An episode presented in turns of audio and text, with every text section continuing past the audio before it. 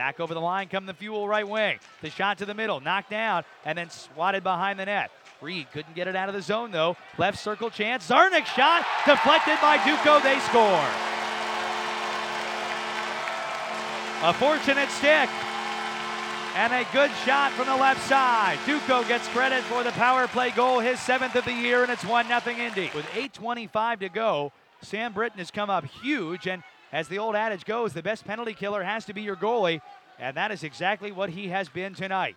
Behind the net, a wraparound for Chelios, stuffed out in front, still loose, a great save again, and another as it bounces around in the slot.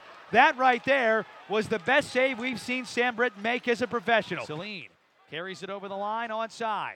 Gonna wrist it behind the net. It is poked to keep it deep. Cincinnati has it. Nice feed out in front. Pecan had it swatted side of the net. Rebound. Scores! Zach Budish has tied the game at one. A power play goal on a rebound. And for Budish, he has struck a goal for the fifth time on the season. He has points in seven of his last eight road games, and this game is tied 1 1 with 2.08 remaining. He will curl back in his own end to gather some speed. Cut to the near side, forced down the ice by MacDonald, ends up behind the net.